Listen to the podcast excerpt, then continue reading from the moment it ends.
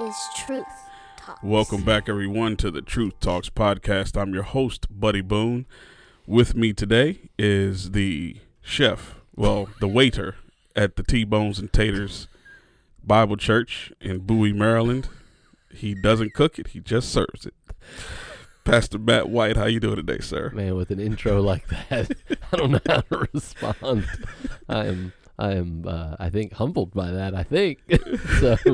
Praise the Lord, brother. It's good to be a slave of Christ. There he, you go. he doesn't cook it; he just serves it. There you go. Yeah, you don't want me to cook it, especially when we're talking about the word. It's already been cooked. The master chef has made the meal. We just deliver it. Oh yeah, definitely. And uh, this is uh, we were sitting here discussing the the setup that we have here in the studio. we uh, have some. We we're going to make a few changes to everything. Um, it's going to be very interesting once everything gets in place. But Truth ri- Talks Work Day. Yeah, we need a Truth Talks work day definitely because I got cords everywhere. It's just it's just it's just COVID. COVID's been hard on Truth Talks. Oh man, has it? Has it? It it has been really difficult. I will say though, I will say that COVID is a, has taught us. God has has has allowed us to go through the the episode.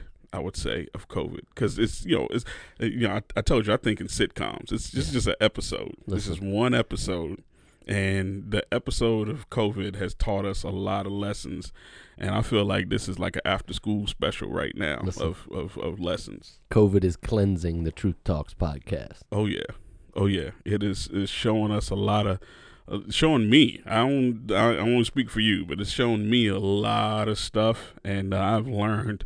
I mean, a lot uh, through it, and uh, adding to that the debacle of uh, CRT and Oh, Black wow. Lives Matter last year, and Yeah. all of those types of things, and then relearning everything a few weeks ago through the uh, classes uh, after service. So yeah, it's I'm I'm getting learnt. That's what's happening right now. It's West Virginia style. Yep. So we uh, we were at uh, G3 before. Well, I released it while I was at G3 that Saturday morning because I, I completely forgot. But I just want to kind of get your thoughts, uh, Matt, on what you thought of it, and uh, Mm. you know if you, you know, like what you thought of it, like what did you think of the uh, conference. Yeah, so uh, I guess a number of things. One, to I think uh, might not be accurate on this, but I think it was 16 sermons in a row. Hmm. Uh, to listen to 16 sermons, uh, basically on the Lord Jesus Christ. I don't, you know, 16 good sermons, not just 16 sermons, but Mhm. 16 sermons, you know, preached and delivered by, you know, different men of God. I mean, how could you not like that? You Yeah. know, when it's all focused on Christ, when it's all Christ centered, Christ saturated, Christ exalting, um, there's nothing bad about that, and there's nothing bad that can come from that. Mm-hmm. And so I was obviously, as a uh, pastor, preacher, shepherd, was very encouraged by that just to constantly be focused and driven to Christ on multiple levels. So I was thankful for that, encouraged by that. Thought some some sermons were more interesting and nuanced than others, and uh, thought that was interesting. But that's conference.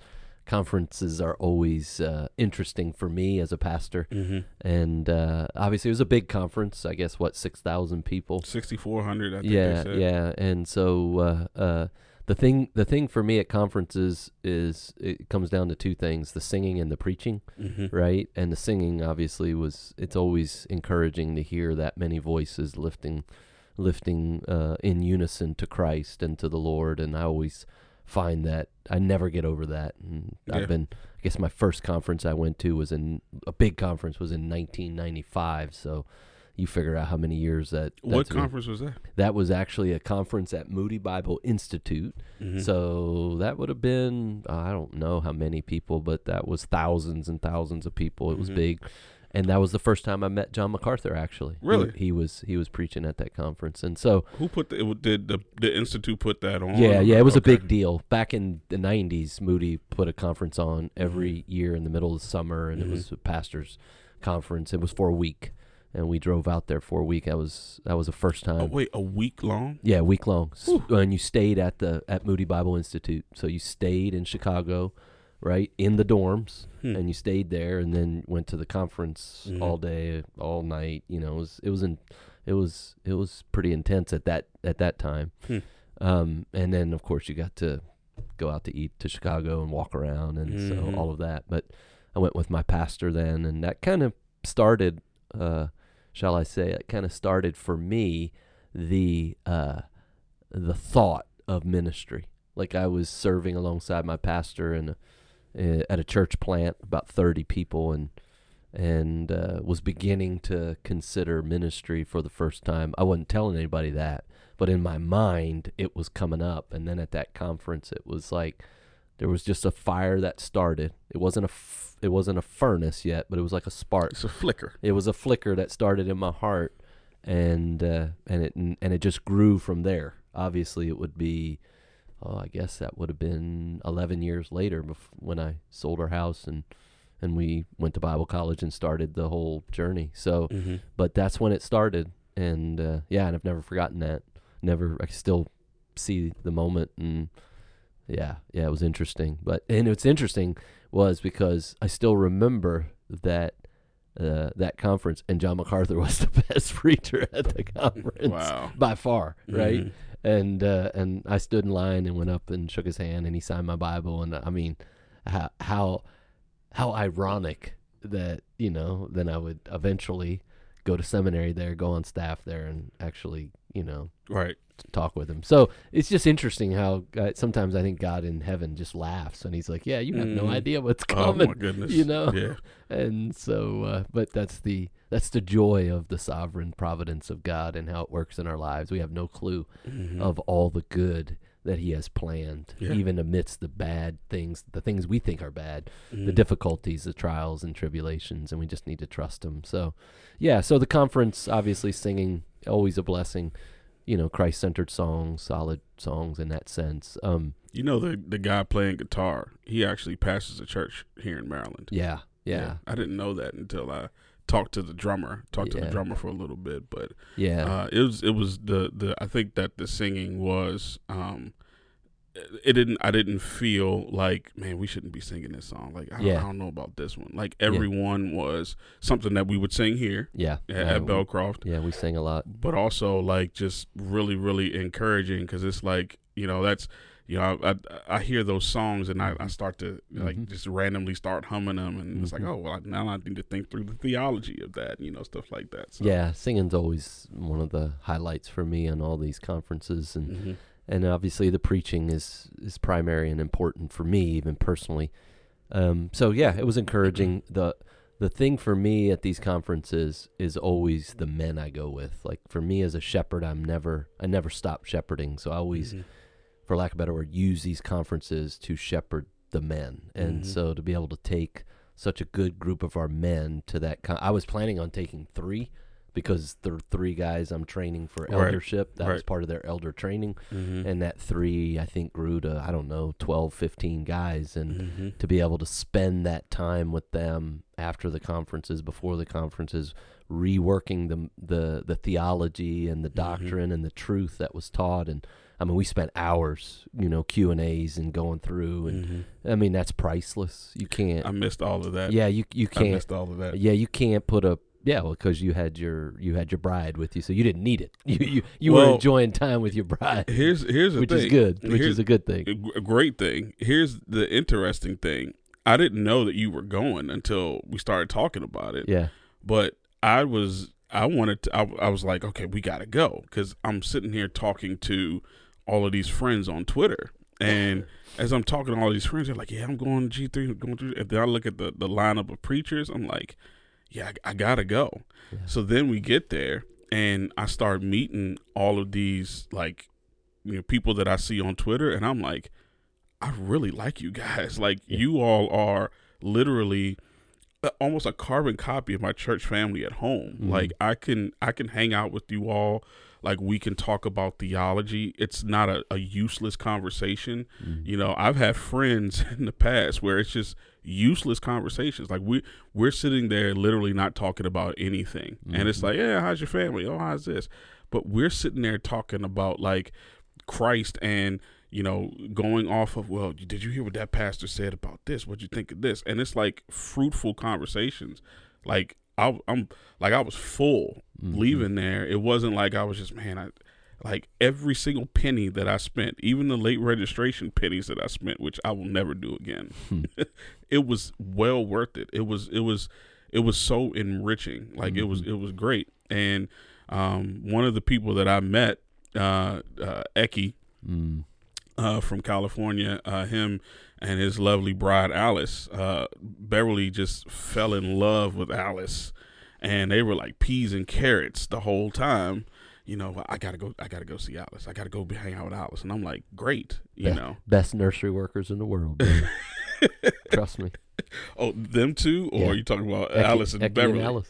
Yeah, You, trust me.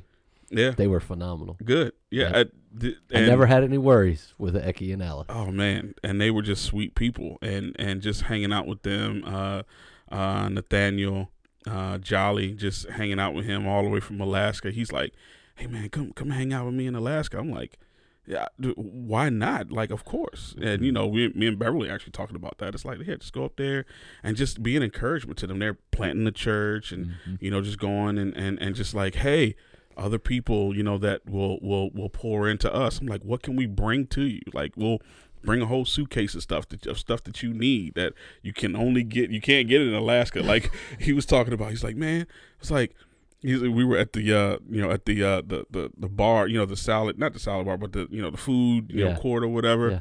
And he's like, like, I miss pizza. Like, we don't have Papa John's in Alaska.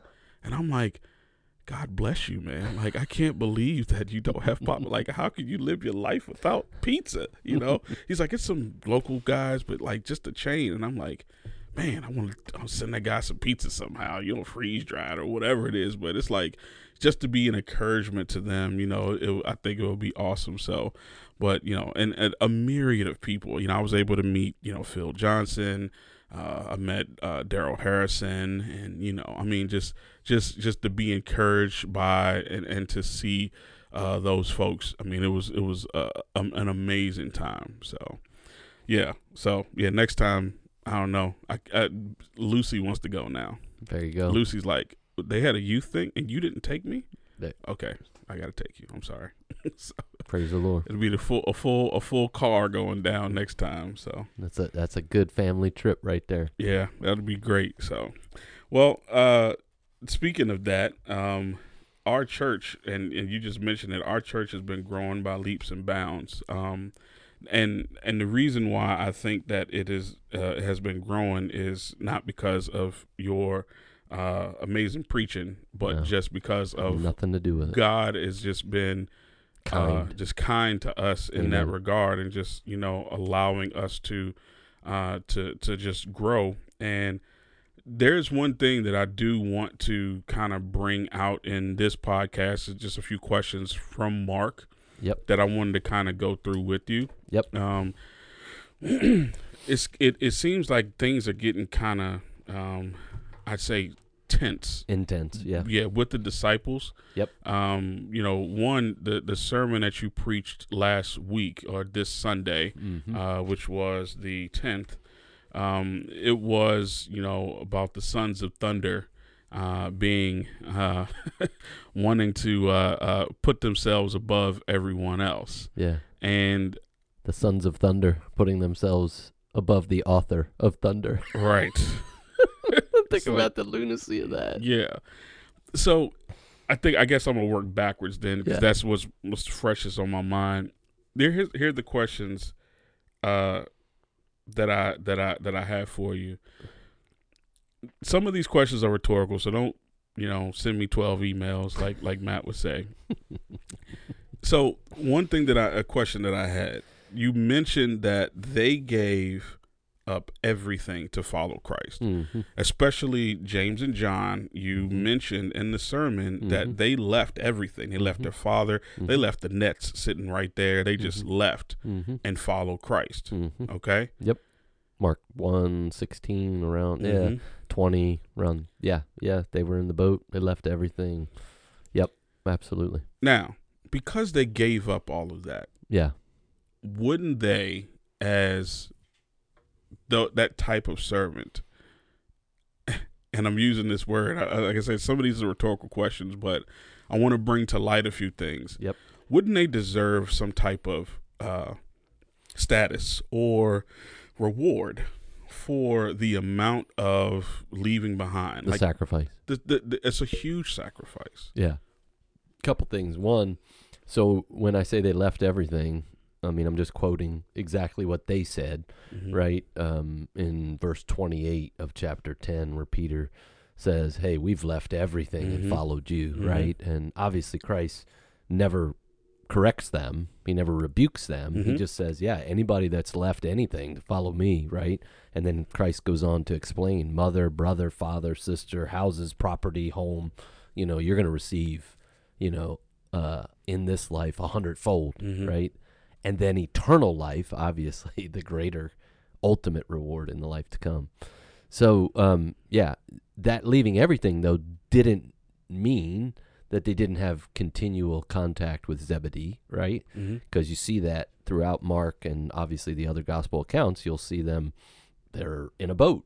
Where did that boat come from? They have a boat. Well, obviously they were still in connection and they were traveling back and forth and Mhm. they were staying in Peter's home some and then moving on. And so it wasn't like they uh, they said, "See you, Dad," and then they just started walking and they never saw him again. Right? They're Mhm. traveling with Jesus and they're filtering back through. And so um, you know, I just want to make sure that people have the right image in their mind in that historical context of what that was. But what they what they did when they left everything was Christ now is the priority, following the Messiah, Mhm. learning from him. Mhm. This is what we're going to do. And uh, and so obviously that's what they did, not fully understanding, not at all, not until after the resurrection, even what that meant in the in its entirety by way of of the true ultimate gospel of the death, burial, and resurrection of Christ. There were they, this is real time. When you're reading the Gospels, you're in real time when their progressive revelation is unfolding before them through the ministry of Christ, and obviously through their uh, understanding and lack thereof. Even multiple times in the text, it says that that they were prohibited from fully understanding. That that God in His sovereignty was even holding back understanding because they couldn't understand until He was resurrected, right? Mhm. and that's where some of that some of the um shall we say denseness of the disciples where you're just like man these guys aren't getting it Mhm. well some of it they couldn't get right Well, we say that because we have the full story. yes we're didn't. looking back Right. that's what i remind you know on sunday Mhm. morning i'll remind you guys of that often you got to be careful that you don't come down too hard because it would be like somebody walking with you when you're like living life and you're in the midst of Mhm. making a decision while the tow truck driver is there and everybody's like why would you do that you know Mhm. Because- well that's kind of what it is when we're reading the gospels because we're looking back on it we know the end Mhm. but in that moment they're just they're they're confused about so much of this in large part because of their pride and and all of that but um so they did leave everything behind now you bring up the interesting question about how much they left behind versus how much reward they would receive. Well if you're going to follow Christ you're going to leave everything behind. So in one sense everybody leaves everything behind. Imperfectly we understand that.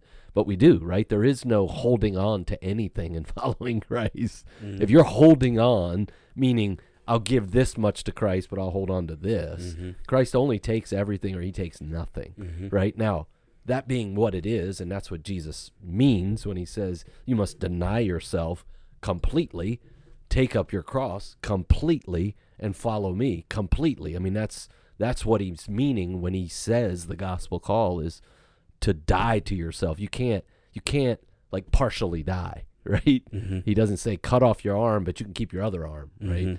so you got to deny yourself, take up your cross, and follow Christ. That's a wholesale, complete abandonment of self, of self dreams, of self promotion, of self protection. It's all Christ. So that's the call of the gospel, and that's it. So everybody does that.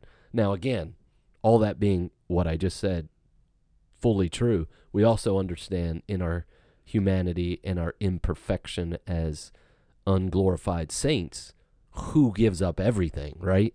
There's so much in our sanctification that w- the Lord reveals to us that we're still holding on to and and learning to die to daily. And I think that's in part why Luke chapter 9 talks about taking up the cross daily, right? Because it's a constant reminder of dying to self, Mhm. not just a one time act, but a continual reality that we're constantly fighting with our flesh, constantly doing battle with the world, and obviously constantly uh, blocking and tackling with Satan as we deal with the flesh and all of these temptations and, and having to deny ourselves and take up our cross daily.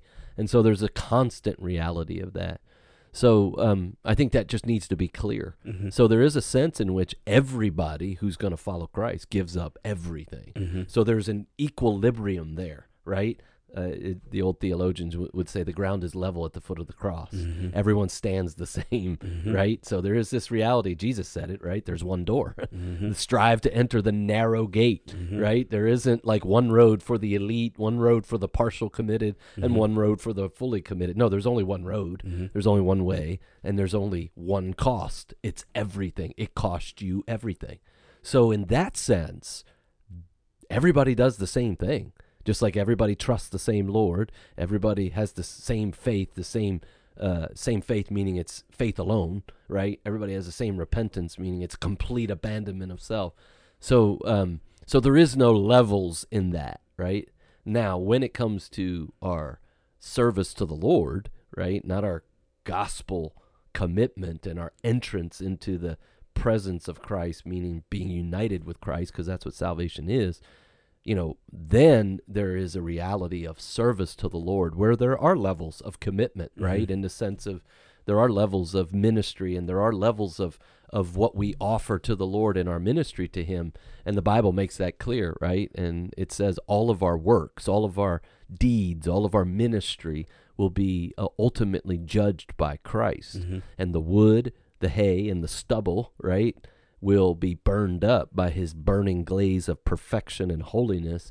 And what? The precious stones the gold ruby and precious stones those diamonds those true sacrificial selfless service to the lord that we offer when we're serving another or serving whoever or evangelizing or whatever sermons we're preaching or whatever it is we're doing to the lord.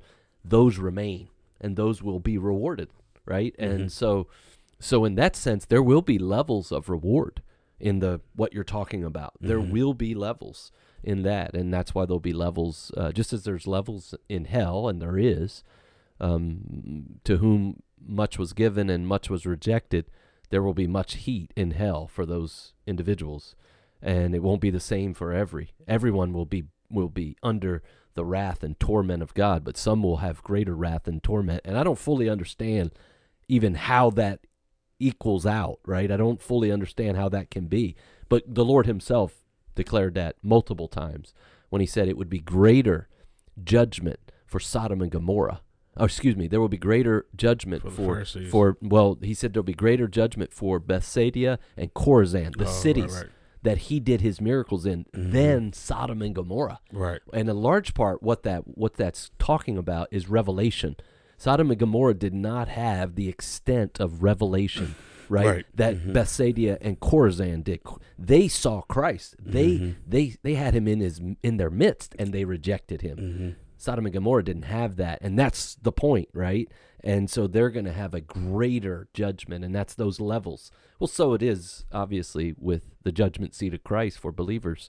The Bible's clear; there will be levels of reward, and uh, and so in getting back to what you were asking, you know, God does everything justly and rightly, and so there will be. But I do want to go to the parallel account to Mark ten because I think Mhm. it's interesting that you brought this up. this was the first thing I thought of when you were asking this question, but I didn't want to.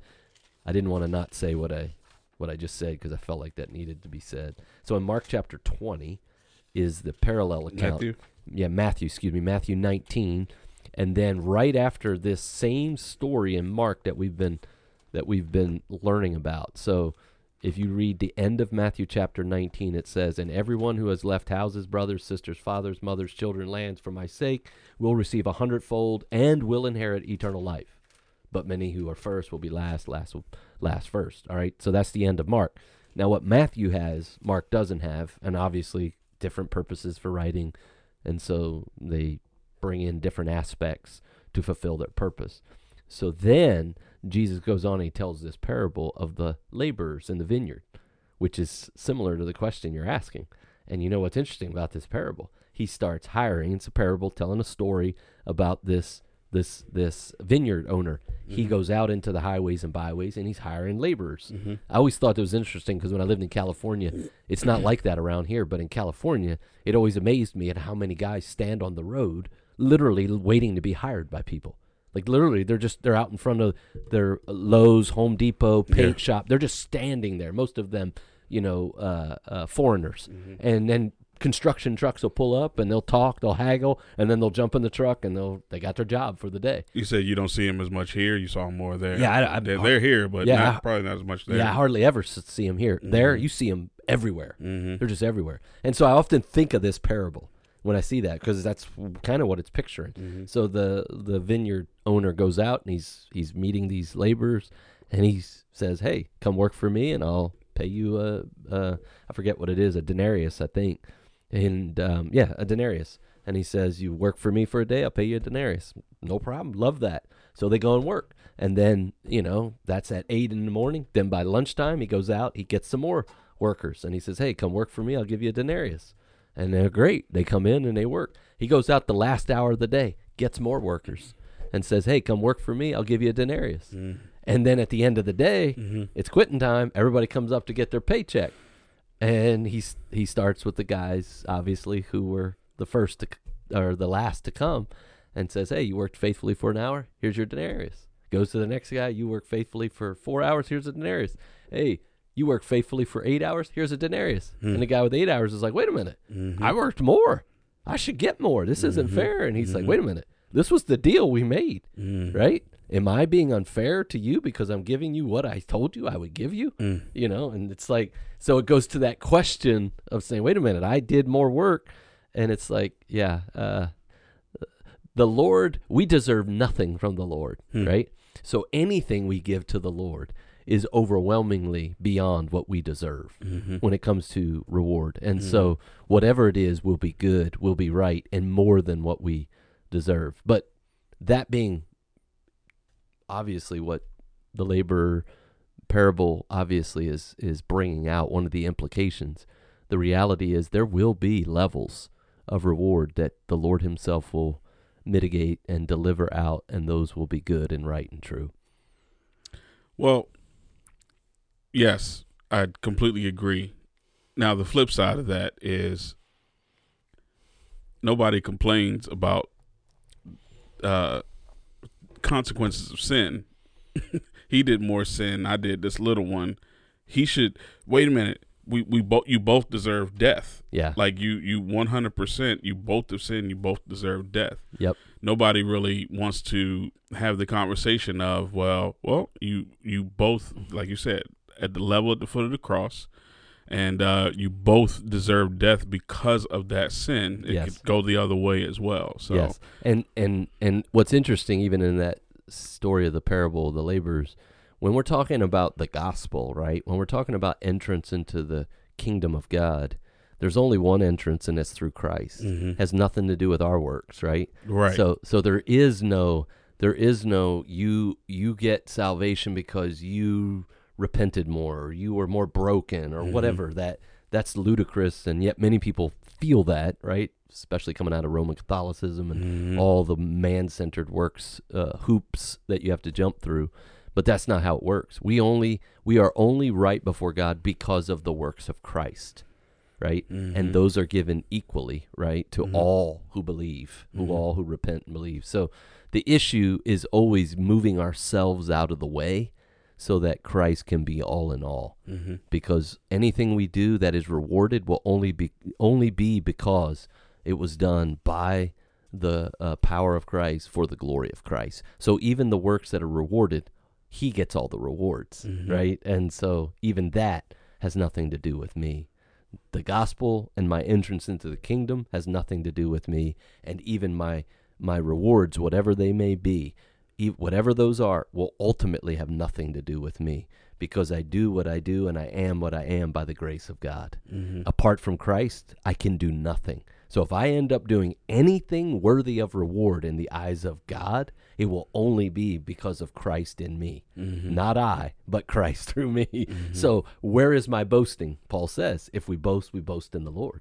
Right? So I have no I have no means for complaining and I only have one means for boasting and it's Christ, it's not me. So th- when you start to understand that and you grow in those uh, theological truths, then it, it begins to bring clarity to all of those things. hmm Yeah, that's good. Um, And then the whole idea of the it definitely is rhetorical or nonsensical of yeah, well I sinned a little and he said no, we're all we're all we're all rebels and far worse than we realize and that's Mhm. obviously pretty clear and Romans 3 makes that obvious. hmm Yep. So yeah. Anything else you want to add to that? Because I was going to jump to the next no, no, question. go for it. Okay. So, um, what about the whole idea? And well, not just the idea, but if you look at John 14, uh, round I think round about verse 14, um, he, you know, Jesus says that if you ask anything in my name, I will do it. Mm. So, Yeah. with that being the case, why was it wrong for James and John to actually? And John is the one that wrote that, Yeah. so he is writing. You know, Yeah. if you ask anything in my name, I will do it. And Yep. he asked Yep. to be, you know, uh, uh, glorified in on Christ's left or right in the kingdom. W Mhm. How do how do you reconcile those two? Mm-hmm. I was just reading the. Uh, truly, truly, I say to you, whoever believes in me will also do the works that I do, and greater works than these will he do, because I am going to the Father. Whatever you ask in my name, this I will do, that the Father may be glorified in the Son. If you ask me anything in my name, I will do it. So, And Uh, and greater works. oh yeah, absolutely. This So- was this was one of those verses that in my old church they would always bring up. Of course. you know, you know, great. We're gonna do greater works than Christ. Yeah. you know, we will be doing. You know, he, Christ Christ healed the sick. He raised people from the dead. We're gonna be doing the same thing. Yeah.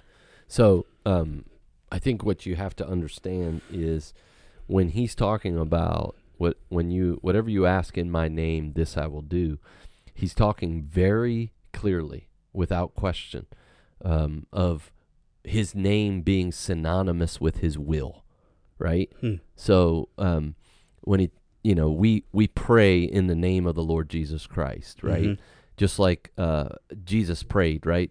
Uh, you know, Father, hallowed be your, your name. Your kingdom come, your will be done, Mhm. right? That's what he's saying there, right? Mhm. That the name of God is is is directly tethered to the will of God, right? Mhm. His name is so, in so many ways is synonymous with his will, right?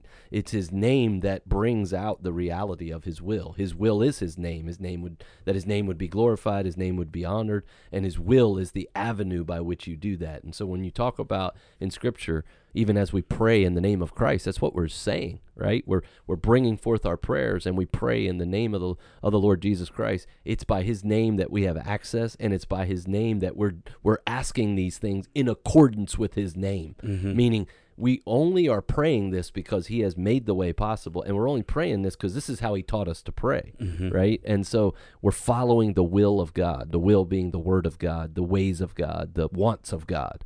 And so when he says here very clearly if you ask me anything in my name i'll do it. Clearly right he's mm-hmm. putting parameters on what you ask mm-hmm. right? So that right away from the very beginning you have to identify. He's not saying you can ask me anything he says, "You if you ask me anything in my name." So, so what you have to discern is what does he mean in my name, hmm. right? What he's talking about in his name is his will, right? If you ask me anything in accordance with my name, if you ask me anything that that connects with that that doesn't contradict, that is in accordance with what I'm here to do, in mm-hmm. accordance with who I am, in accordance with why I've come, right? That's what he's saying in hmm. my name. Well, what has Christ been saying from the very beginning? I am here to do the will of the Father. I don't speak of myself. I don't tell you what I want to tell. I only tell you what the Father has told me to tell you. I don't even speak of my own accord. I just speak His words. It's all about honoring the Father. I'm not here to praise my name. I'm here to praise the Father. It's all about glory to the Father. And it's all about that, right? So even he goes on and he says, If you love me, you'll keep my commandments. There's his name, there's his will, there's his desire, right? Hmm. It's, it's tethered to the reality of his will. So if you ask me anything in my name, I'll do it. If you ask me anything in accordance with what my name means and who I am and why I've come and what I'm wanting to do, desiring to do, and will do, obviously I'm going to do it. That's the point. If you, and, and here let me summarize this very clearly. If you pray in according to my plan, it will be done. Mm-hmm. That's the guarantee. That's the power of prayer. Mm-hmm. It isn't what I say, it's what God has already said. And if I line my words with God's word, it always works. Mm-hmm.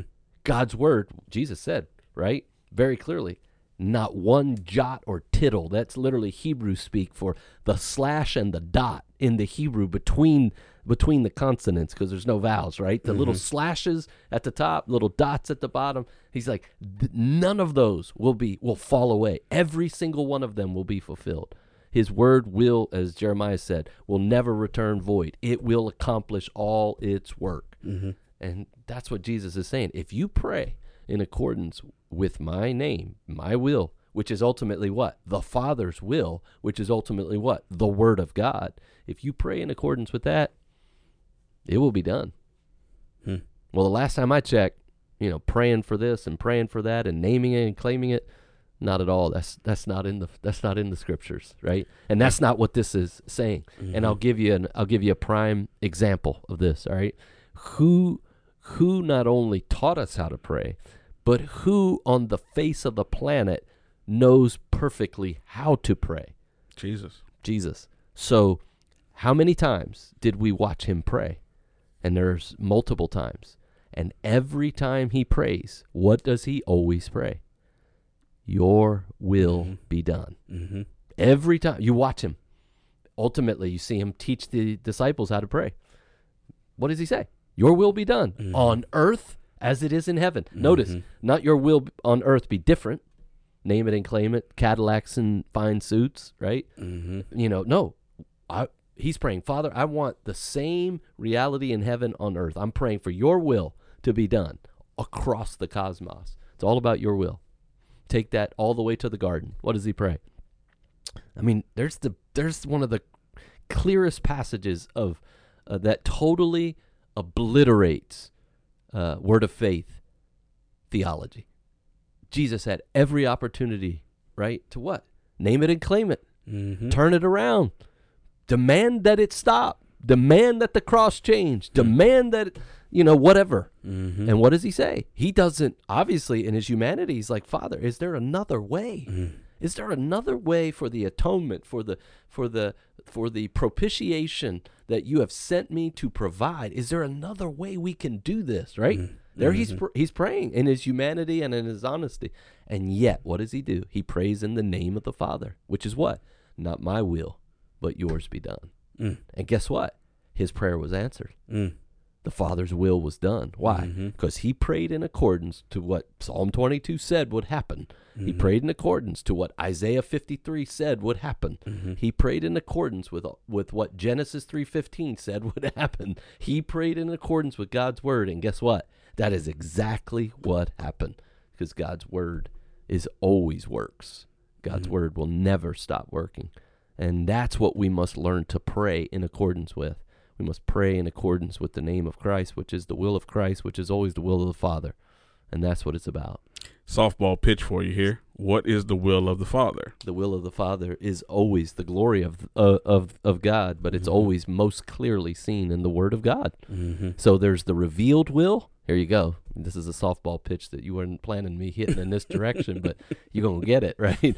So the will of the Father is actually twofold, and uh, and this obviously gets does not get spoken enough, and people are confused, and you have the center of God's will, and you have all these phrases that you don't see in the Bible, but the will of God is twofold. and it's and it's not as it's not as complex as people think.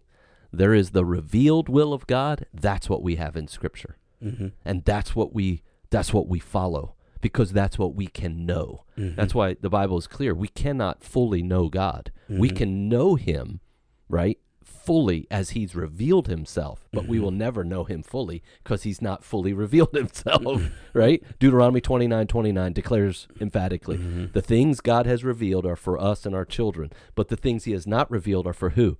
For Him. Mm.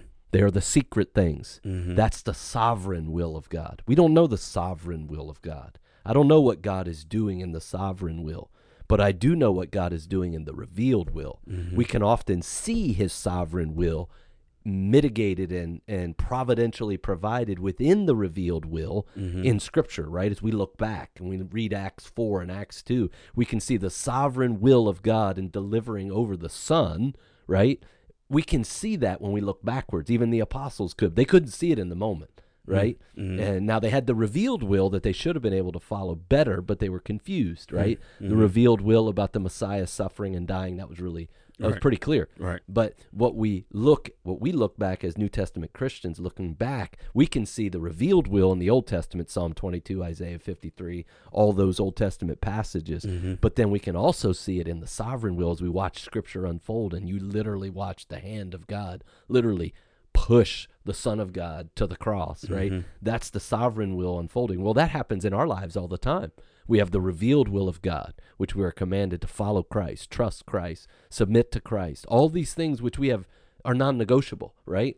Children, obey your parents in everything, for this pleases the Lord. Husbands, love your wife as Christ loved the church. Wife, submit to your husband in everything as unto the Lord, right? Good, bad, ugly. This is what we're called to do. Mm-hmm. Yet that's the revealed will. That's what we follow. That's what we obey. But we also know his sovereign will is working amidst those difficult days, and we're wondering, man, this is hard. It's hard to do this, hard to do that, but I trust the revealed will. And then underneath it all is God's sovereign will that he's working. That is what? Working everything out for our good. Mm-hmm. Romans 8 28, right? And so it's his sovereign will that's constantly being worked out while we are faithfully following his revealed will. And they're going together like two parallel train tracks, and they're all going in the same direction. Yet we're riding on the revealed will rail, but his sovereign uh, will is, is there balancing it all out and moving us forward constantly. That's how that works. Mm. That's good stuff right there. Yeah, there's more to say about that, but that that a lot of us don't know enough about that, and that's encouraging because that answers once you start to understand this in Scripture, and obviously this comes up multiple times. Um, that answers a lot of questions when it comes to uh, let's just say the sovereignty of God and responsibility of man and how that all works and it, it's really really helpful and again the bible's not silent on these things it's obviously pretty clear. And so, you know, you have these discussions about the will of God. It's not his will that any should perish, but that all should come to repentance. And obviously, that's his revealed will, right? That is his mm-hmm. revealed will. It's the scripture says that. And we don't deny that. And we stand upon that. Yet at the same time, we know there's a sovereign will that mm-hmm. he has already elected, right? Mm-hmm. He has already chosen before the foundation of the world to save a certain amount of people, a certain specific people Mm-hmm. from the four corners of the globe. But we don't know who those are. That hasn't been revealed, Mm-hmm. right? And so we live our lives according to the revealed will, right? And so w- you see how that helps balance so many of those things out that we often try. We get ourselves in trouble trying to relieve the tension of theology and scripture when that tension is often driven by the sovereign will of God, not the revealed will. And letting that tension lie and going, yeah, I can see this passage clearly speaking about the sovereign will of God, and it's given us a little nuance to it, but I can't fully understand that.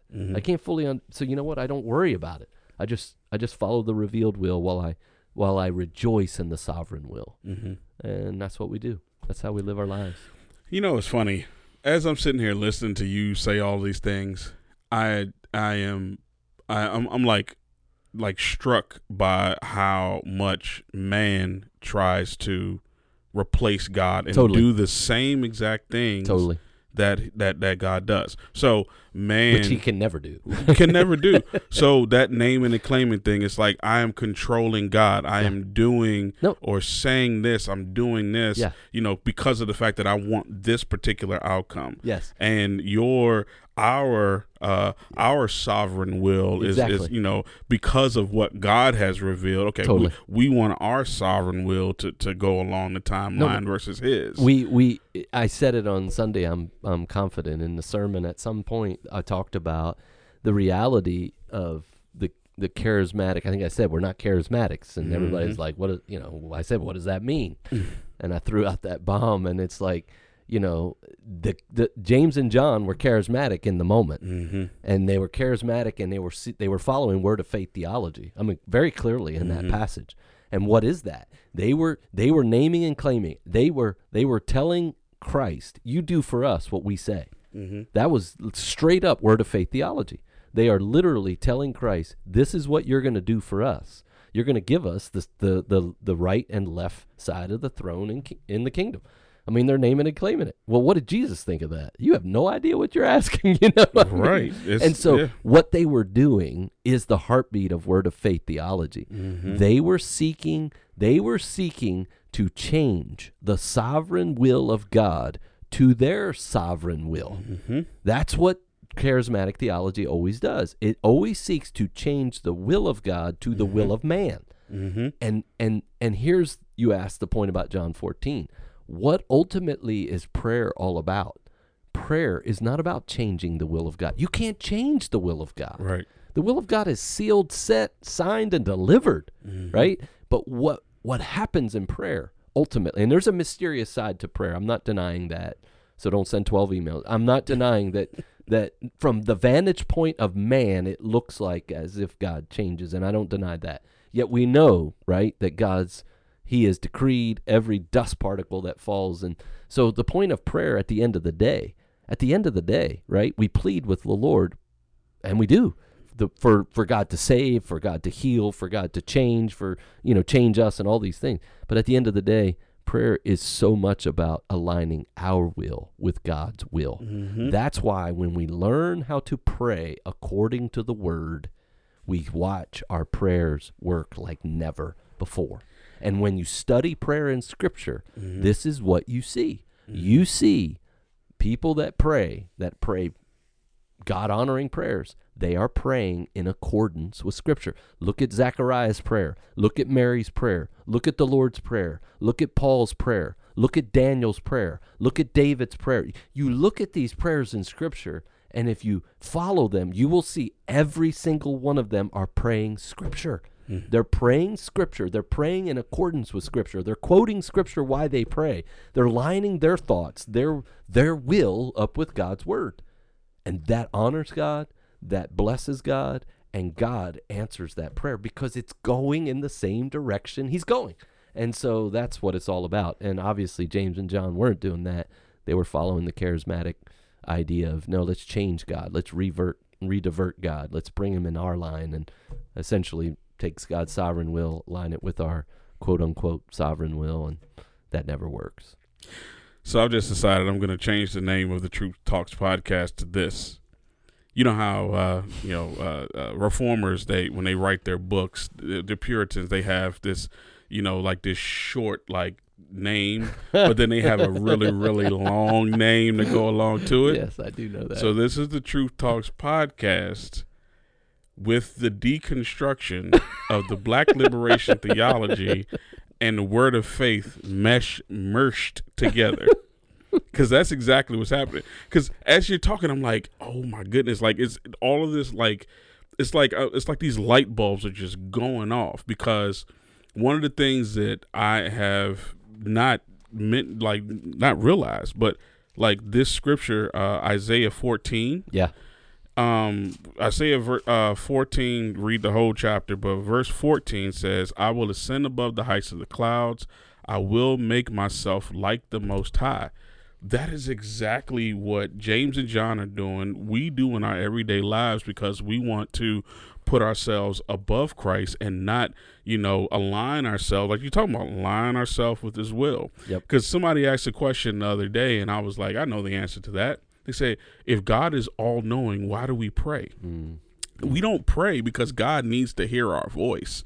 We pray because we need to be aligned with, with God and literally praying the words that Jesus prayed, not my will, but yours be done. Yeah. So that's why for me, I'm like, man, this is just like like like I don't want I don't like to use the word revelation because that that makes me feel charismatic in a way. Illumination. illumination, yeah. So the process of illumination that was actually It's the name of a, yeah name of a, a uh, album by some guys back in the day. But that is that is what is happening. It's it's crazy to me. So I, I So- just love it. Yeah, well, it, and it's it is a good question, right? And again, anytime you're dealing with God and the work of God, the will of God, the glory of God, you always are dealing with a with an with a sense of mystery and tension because again, we we can't we can't know His sovereign will to the Mhm. de- to the nth degree. We can't understand the workings of God. So there's mystery there, and I don't want to sound like there's not. And so obviously there is. And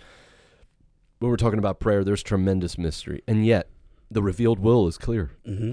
when we see see the prayers of Scripture and we're watching them play out. And there's myriads. I mean, the Book of Psalms, right, is so, so many of them obviously are prayers. Mm-hmm. And what you watch happen in those over and over again is prayer. And there's different aspects of prayer. There's praise. There's petition. There's intercession. Right. There's um, requests, and we see that uh, multiple times in Scripture where those different those different categories of prayer are even listed. So there are there's different things we do in prayer and bring to the Lord in prayer, but all of them come back to this reality. Prayer at the end of the day is is really a special communion with with God Mm-hmm. as we communicate with him, not him speaking to us because he speaks to us through his word, but us Mhm. speaking to him right. and we're speaking his words back to him. Mhm. But here's the problem. We're we're struggling often in our faith and our walk. And so in our communication with God, we're often verbalizing the struggle of our heart, right? We do that as we're Mhm. as we bring to God our requests, our confessions, our petitions. We're just verbalizing what's going on in our heart and we're, Lord, why why is this happening? Lord, help me through this. I'm struggling. I don't have the strength. I mean, what are- what are we saying? We're we're just telling God what he already knows. Mm. But in that process, as we pray scripture, right? As we allow scripture to be our guide, we watch this unfold in scripture. What happens? What happens?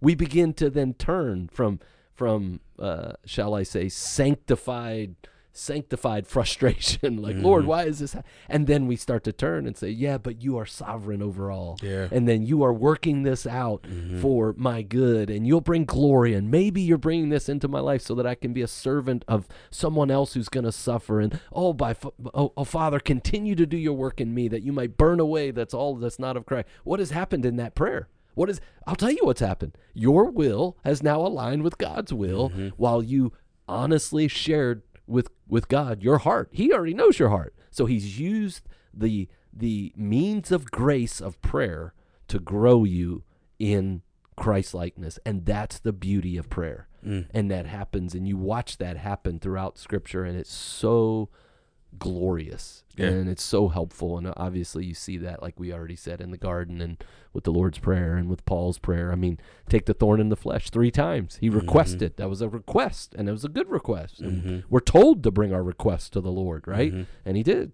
Take the thorn, take the thorn, take the thorn. Well, how does this prayer change? The Lord reveals to him, No, I'm not taking the thorn, because if I do, you're going to be more prideful than you already are. Mm. And what does he say? And then he prays, Lord, I'm going to praise you for my thorn. Mm. When I am weak, then I am strong. What has happened? Mhm. His he's his his will and God's will now has aligned. And so yeah, we see that and and of course we grow in that as our theology grows and uh, the the trials that the Lord brings in our lives grow and that grows our prayer, that grows our communion, that grows our fellowship, that grows our depth and yeah, praise the Lord. Yeah.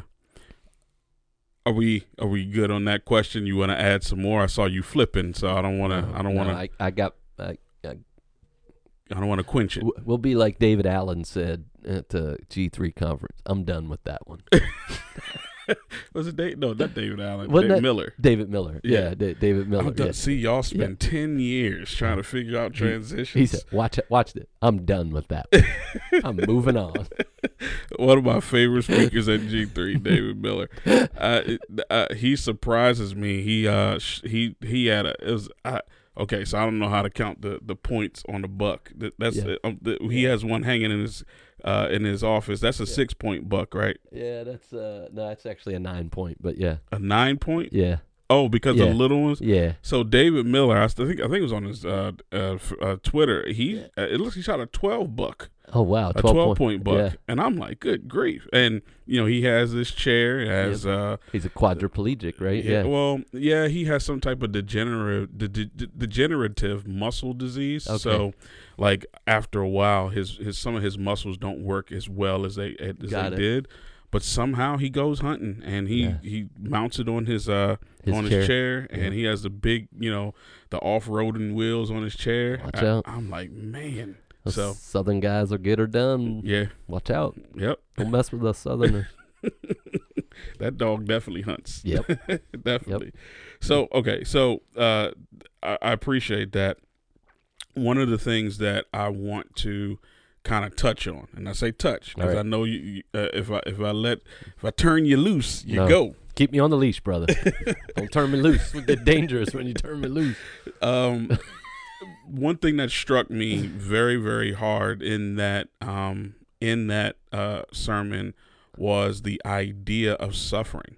Yeah. And the reason why is because uh, one of the things that I wrote down is they did not understand that the crown of glory only comes through suffering. And Yeah. you had three words time, truth, and, And trials. Yep. yep. So, kind of hit on that a little bit because. Yeah. So so um obviously right they're they're wanting the crown without the cup, and Mhm. Christ makes really clear, you know, look, you know, if you're going to get a crown of glory, you're going to have to you're going to have to go through a cup of suffering. And he and he says they can't drink the cup of the full fury of God's wrath that Christ is going to drink, obviously, and Christ says that you don't know what you're asking. You can't, you know, can you can you drink the cup I'm going to drink? And they're like, yeah, we can drink it, right? And they don't know. They don't. They they're blinded by their pride and and you know obviously in this point in their walk with Christ, they just they're still confused about the kingdom. They're confused on many levels, and again, part of that is because they're in the midst of it, right?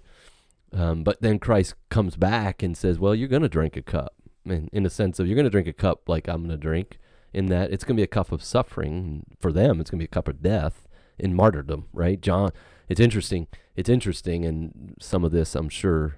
I don't know if I brought out in this sermon or the sermon I preached years ago on James and John because I did a whole sermon just on those on the sons of thunder. But it's interesting when you think about what Jesus says about them uh, suffering. James is the first to die. John is the last. They bookend the Hmm. death of the apostles. Hmm. You know, I think it's Acts 12 where James is the first one to die when Mhm. Herod kills him, and then Herod, fearing man, sees how pleased it, it it was, how pleasing it was to the Jews to kill James, and that's when he arrests Peter, and he's going to kill Peter next, and then obviously Peter gets miraculously released, and so uh, they tried to kill John, and they couldn't do that, so then they end up exiling him at the end. Um, so yeah, so it's interesting. They do they do uh, ultimately suffer, ultimately die, um, but suffering is the key. They suffered greatly for the name of Christ, as does every every believer. And um, so this this comes up in Romans eight.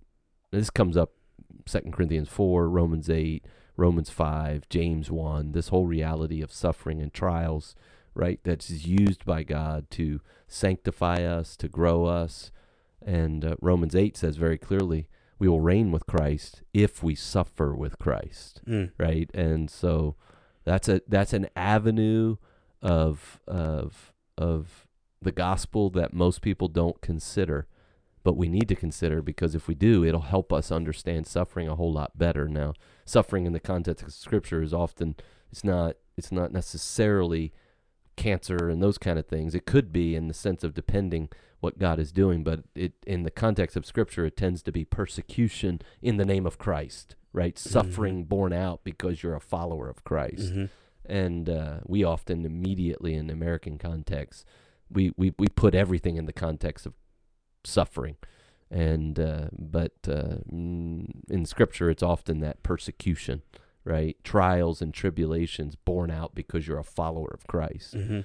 and which could equal you know monetary suffering, emotional suffering, physical sufferings. But um, anyway, um, that reality in Philippians chapter one, the end of chapter one is really clear. Um, I think verse 28, 29, he said, It has been granted, meaning sovereignly ordained, that you not only believe in the name of Christ, but that you suffer for his sake. Mhm. Right? And and obviously Paul is writing that from a jail cell. So Mhm. he's showing them as they're concerned about what's going on with Paul's life. In Philippians, he's saying, "Listen, what's happening to me is what God said would happen. I'm suffering in, for the name of Christ." He talks about it in Colossians. He it comes up in literally Th- Thessalonians, every book. And so, what Christ says to James and John is a is in many ways por- is a portent of what's coming.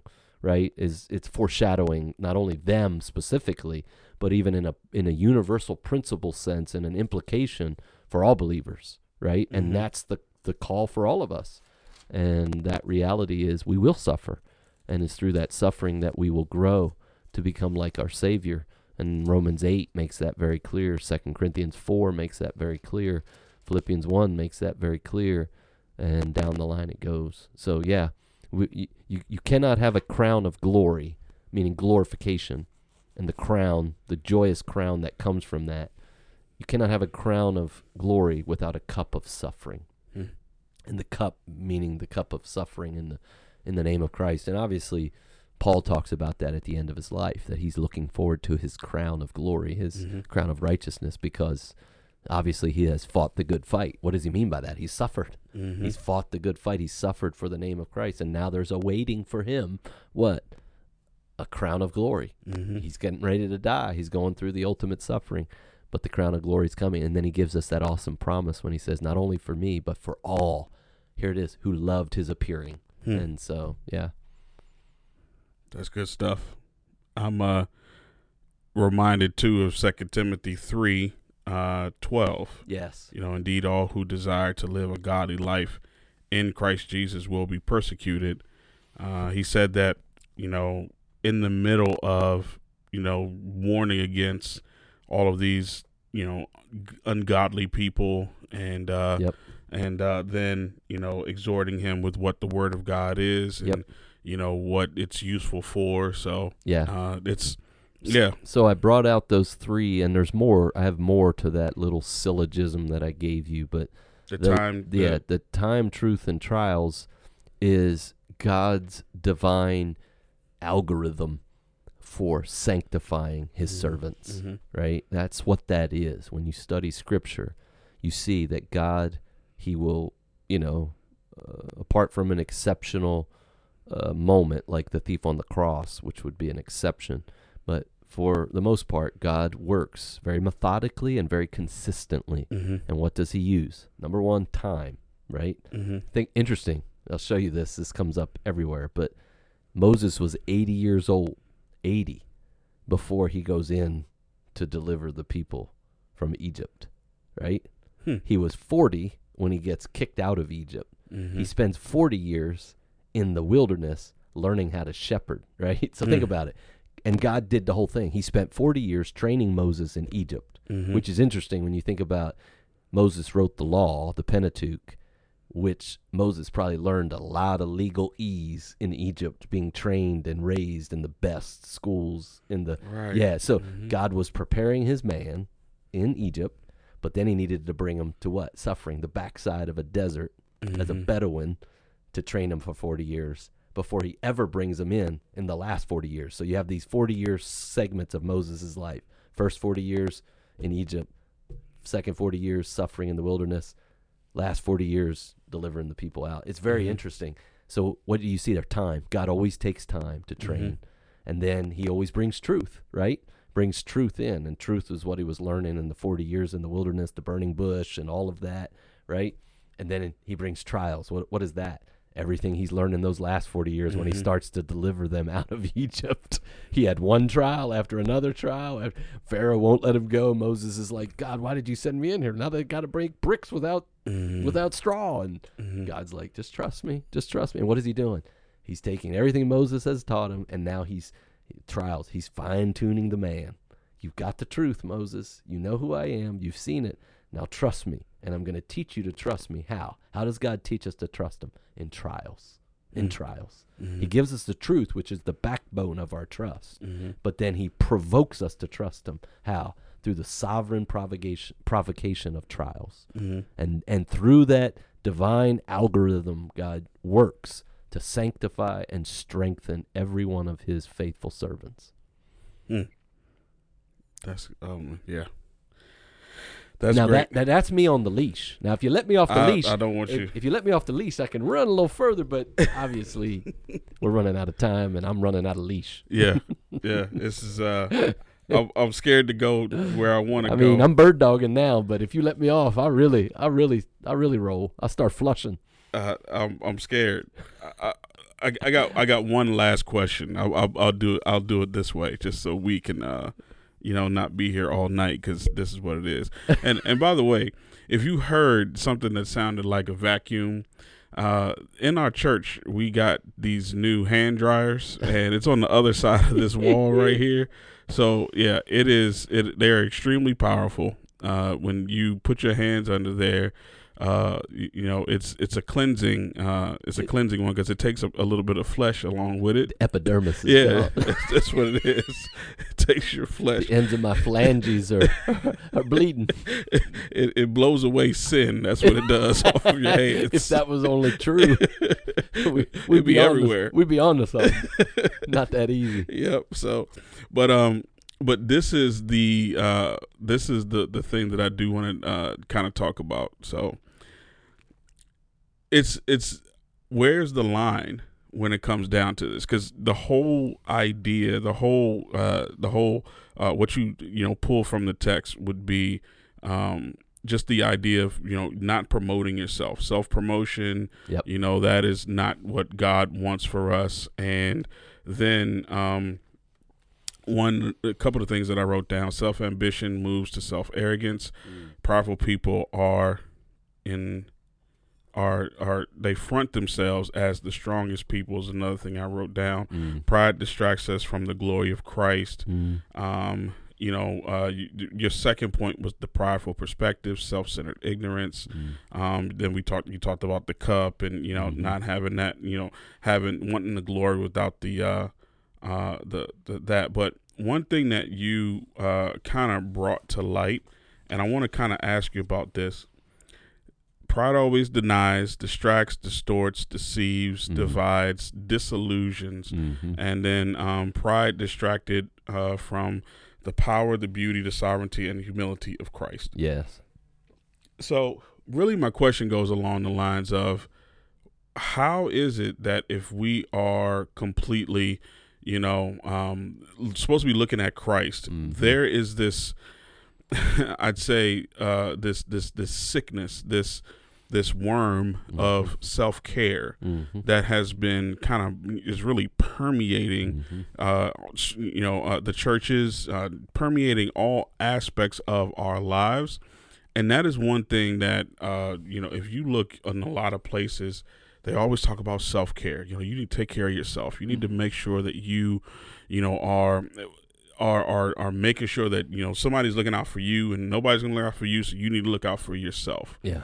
When it comes down to self care, uh, kind of give me the, uh, the the the reasons why it would be wrong, how it would be prideful, Mm. um, but at the same time, kind of speak to that, and like I said, that worm because it Yeah. comes in in ways that we just don't see it a lot of times, and Yeah. that is, and, and I'm coming from the aspect of that pride, how Yep. it distracts us from Yeah. Christ. So I think first of all we got to say what it's not, and that is it's not a, it's not a, uh, what's the right, what's the best way to say this? It's not a complete uh, denial or an abhorrence of self to where you're uh, masochist, right? Mhm. Where you're, where you're, I'm thinking of uh, monkery, right? Where Mhm. you're totally uh, sleeping on a bed of nails. You're out in the cold, naked, like the monks used to do. Martin Luther, all Calvin, all those guys. You know, yeah, they tried to deal with their sin by uh, by self mutilation, right? hmm All right, and and the reason why I say that is because the Bible tells us to take care of us. We're, this is a temple of the Holy Spirit, First Corinthians six, right? So our bodies are to be cared for. Uh, First Timothy four says what? Uh, train yourself to godliness. Physical, physical training's of some value, right? You know, so it doesn't deny that we should care for ourselves. I mean, the Book of Proverbs talks all about uh, saving up money for you know personal care and you know wisdom and how we uh, eat and sleep and all of those things. And so the Bible teaches us uh, those things. So you know discernment and wisdom and personal care. I mean, that's just that's. I mean, the Bible commands that. So we're not talking about hatred of our body, right? That would be Gnostic. That's Gnostic thought, right? The body's evil. The body doesn't matter. It's just a spirit. So it doesn't matter what we eat, what we drink. Tomorrow we die. That's Gnostic thought, and that's not biblical thought. The Bible tells us to care for the temple of the Holy Spirit, to care for the body. We're made in the image of God. So whatever we say, we're not saying that, right? Because that would be extreme, radical, and unbiblical, mm-hmm. right? To just call, just swing the pendulum out and say it doesn't matter. No, that's not at all. Christ didn't do that. We don't do that. Um, we we care for ourselves in in those ways. However, w- the question of pride often gets most surfaced and most clearly seen in our motives, Hmm. not s- not necessarily in our duties. Right. Mm. That's why you can serve the Lord in your duty, Mm-hmm. but it's your pride that destroys the whole thing. It's your motive. So I can care for my body, and it can be a glorious thing because I'm caring for my body because I want to serve Christ. Mm-hmm. I want to honor Christ. I want to show discipline for Christ. I want to, uh, for lack of a better word, show my trust in the Lord and serve the Lord and want to take care of myself so I can serve my family and all those things are all God honoring, Mm-hmm. right?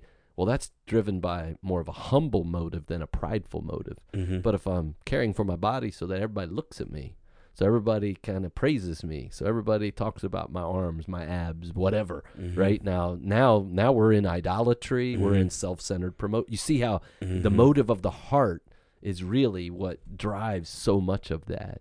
And so uh, you asked about you know caring for your body and all of that, and that's what it gets down to.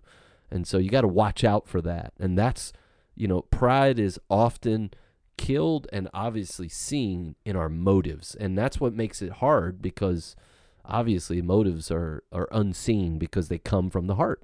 That's why the question of why is always so important. Somebody asked me even on Sunday, one of our teenagers, and said, "I'm really struggling with this. How do I know whether this is prideful?" This is a teenager, and this young lady said, "How do I? I'm struggling with this issue. I've been struggling with for a while, and Pastor, how do I know whether or not it's prideful or not?" And I said, "Well, ask yourself why are you struggling with it? Mm-hmm. Why do you want to do it? What is driving you in it?" And I think if you if you can discern that, if you can go there and assault your heart, because that's really the why always comes out of the heart. Mm-hmm. I said I think you'll find out really clearly what's going on there, and you'll see there's always pride. Oh, pride is always in everything we do, but is it really being driven by that? You know, that will that will begin to show the answer. And then here's here's then what I told her. Does your motive in whatever it is you're doing, she wasn't specific, but is your motive once you recognize what it's about, does that motive complement scripture? Meaning does it does it coalesce? Does it does it come together? Does it agree with scripture or does it contradict scripture? Mm-hmm. When it contradicts scripture, that's pride. When Mhm. it comes together with scripture, that's not pride Hmm. and so that's that's huge. So, yeah, but what I was getting at in the sermon that it was really impacted me in my preparation and my own study was how we are so arrogant, we are so prideful, and all of us are. And this is the greatest issue. This is the greatest issue of the day. This is the greatest issue of our lives. This is the greatest problem we face.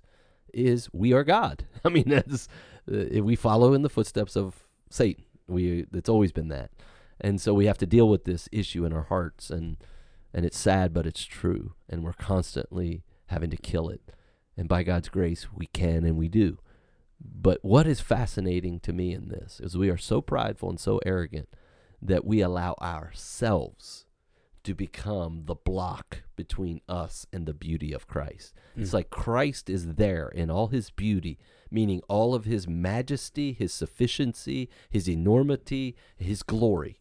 There he is. There's no one like Christ. There's nothing better than Christ. There's nothing I need more than Christ. There he stands before us, Mm. as revealed in Scripture, as seen through the cross, the resurrection, the ascension, and all that comes. There he stands. And who gets in the way of me basking in the glory of Christ? I do. I sit myself there. I, I jump in front of Christ and say, Look at me. Look at me. Mm. Protect me. Enjoy me. Mm-hmm. Exalt me. Mm. And there's the ultimate one standing there. That is crazy. That is the heartbeat of pride. That's what we do all the time.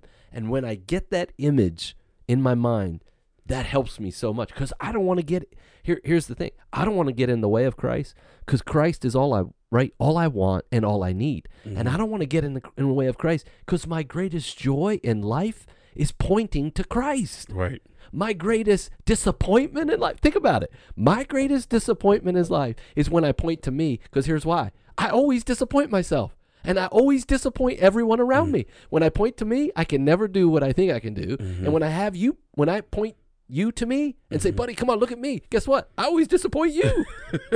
Wow. Yep. But when I point to Christ, He mm-hmm. never disappoints you. Yeah. He never disappoints me. Mm-hmm. And that brings me the greatest joy. Mm-hmm. You see how prideful and Yeah. arrogant we are to Man. jump in the way. Now, if you let me off a leash, I'll go longer. But See, you better you better pull me back. uh, you know, I was thinking hit the about. shot collar. Come on, man, uh, hit it. You know, I was thinking about back. is that at, at the end of Scooby Doo, they say, "Well, let's let's see who the real killer is. Let, let's see who's really blocking you from seeing the beauty of Christ, and pull it off, And it's you. and it's you. Yep. yep. it's you. It's like Star Wars when he goes down in that pit and he's like fighting and he yeah and he sees his own face. Mm-hmm. Yeah, and that's, Oh, my yeah, goodness. That. Oh man. Yeah. hit, Well, the, hit the shot collar, man. Come on, bring me yeah, back. yeah, we got it. We we got it. We got to end it here. Uh, I will say though that uh, ever since ever since we have gotten back from G three, your you you that fire has has been turned up just just slightly, Well, just slightly. I I think I think it might have been the uh, sixteen sermons in a row. sixteen for a- sermons in a row. for a preacher to sit under. No, it's, Yeah. it's actually there's a there's a place that comes from, and that's the kindness of the Lord. So Yeah. So it's yeah, I've I've thoroughly enjoyed it and I look forward to uh even more of it. So so uh we're going to end here. Uh thank you all. Th- This this was a a successful uh they don't know yeah. shoestrings and duct tape holding her together. Oh man. man. Yeah, definitely, but Truth um, Talks Workday. If you if you'd like to come and sign up and help us on the Truth Talks Workday, please sign in to Buddy's schedule and see. I can't do your job, man. Well- well, I'm this- I'm, uh, I'm, I'm I'm just awful. I'm just thankful this the try weekly. we tried this week, so we, we we're able to do it. But we got a schedule now. We're, Yeah. we're we're coming back. Yeah. I actually have a, a a really good shirt to wear for Sunday's sermon. Uh, Uh-oh. if you all see me on Sunday, you'll you'll see what, what shirt I'm wearing. Uh oh. Because I know I've I've read ahead through the text. You know the revealed will. I've read a little bit. I le- read a little bit further. You I should do that more often. Yeah. It'll help. It'll help you. It, you it, it'll learn you. oh, it'll, it'll learn me, but it, it's it's also humbled me too because I'm reading through it. I'm like, oh man, he's Yep. Jesus is about to he's about to pull out that whip, Yep. and, and I'm like, man. So yeah, I uh, I have definitely been uh, reading through there, and uh, it's it's good. Mark is a great book, but uh, I, I uh, you know went through and highlighted e- immediately every single time it That's was it was said. But uh, also, yeah, I've been reading ahead a little bit, so I'm looking forward to this this Sunday sermon, and I'm gonna wear a shirt, and uh, just just for you, just I- just for I- you, I look forward to seeing and I'm that sit on, sit on the front row, and I'm gonna be like, "Yep, here, look, look at my shirt, look Yeah. at my shirt." Yeah, Uh, so I'll look forward to that. yeah, so thank you all for tuning into the Truth Talks podcast, and uh, here is the gospel of Jesus Christ. This is the gospel of Jesus Christ. The biblical gospel starts with God. Out of nothing, God made everything, including you and me, to bring Himself much pleasure. His purpose for us as humanity was to love, obey, and enjoy Him perfectly. Instead of this, man has sinned against our loving Creator and acted in rebellion. Since God is good and just, He must punish sin that deserves eternal, conscious punishment under God's wrath in hell. But God, being merciful, loving, and gracious, had a plan to punish sin, and so be a just judge, and yet forgive sinners, and so display mercy, by sending his own Son, Jesus Christ, the co equal and co eternal Son of God, to take on human flesh, fulfilling his perfect requirements in the place of sinners, loving, obeying, and enjoying him perfectly. Furthermore, Jesus bore the full wrath of God upon the cross, and he satisfied the eternal anger of God, standing in the place of sinners, though he was himself perfectly sinless. God showed his acceptance of Christ's sacrifice by raising Jesus from the dead after three days in the grave. Now, Jesus commands everyone, everywhere, to repent, turn from their sin, and believe, trust in him. This is the glorious transaction. God then charges Christ's perfection to the sinner and no longer views him as an enemy, but instead an adopted son and daughters covered in the perfect righteousness of his son. We can now have peace with God and have eternal life with him forever. It's true for every person in every culture, in every place, in every language through all time. So, our response to this good news is repentance and faith. Dear hearer, behold, now is the accepted time. Behold, now is the day of salvation. Turn from your sins, believe in the Lord Jesus Christ, and this day be reconciled to God. Thanks for tuning in today. Please subscribe to the podcast and leave a comment. If you have a question, please send them to the Truth Talks Podcast at gmail.com. Visit our Instagram and Twitter at the Truth Talks Podcast and visit our website at belcroftbiblechurch.org. Delighting in the Word, that we might walk in the truth. A ministry of Belcroft Bible Church.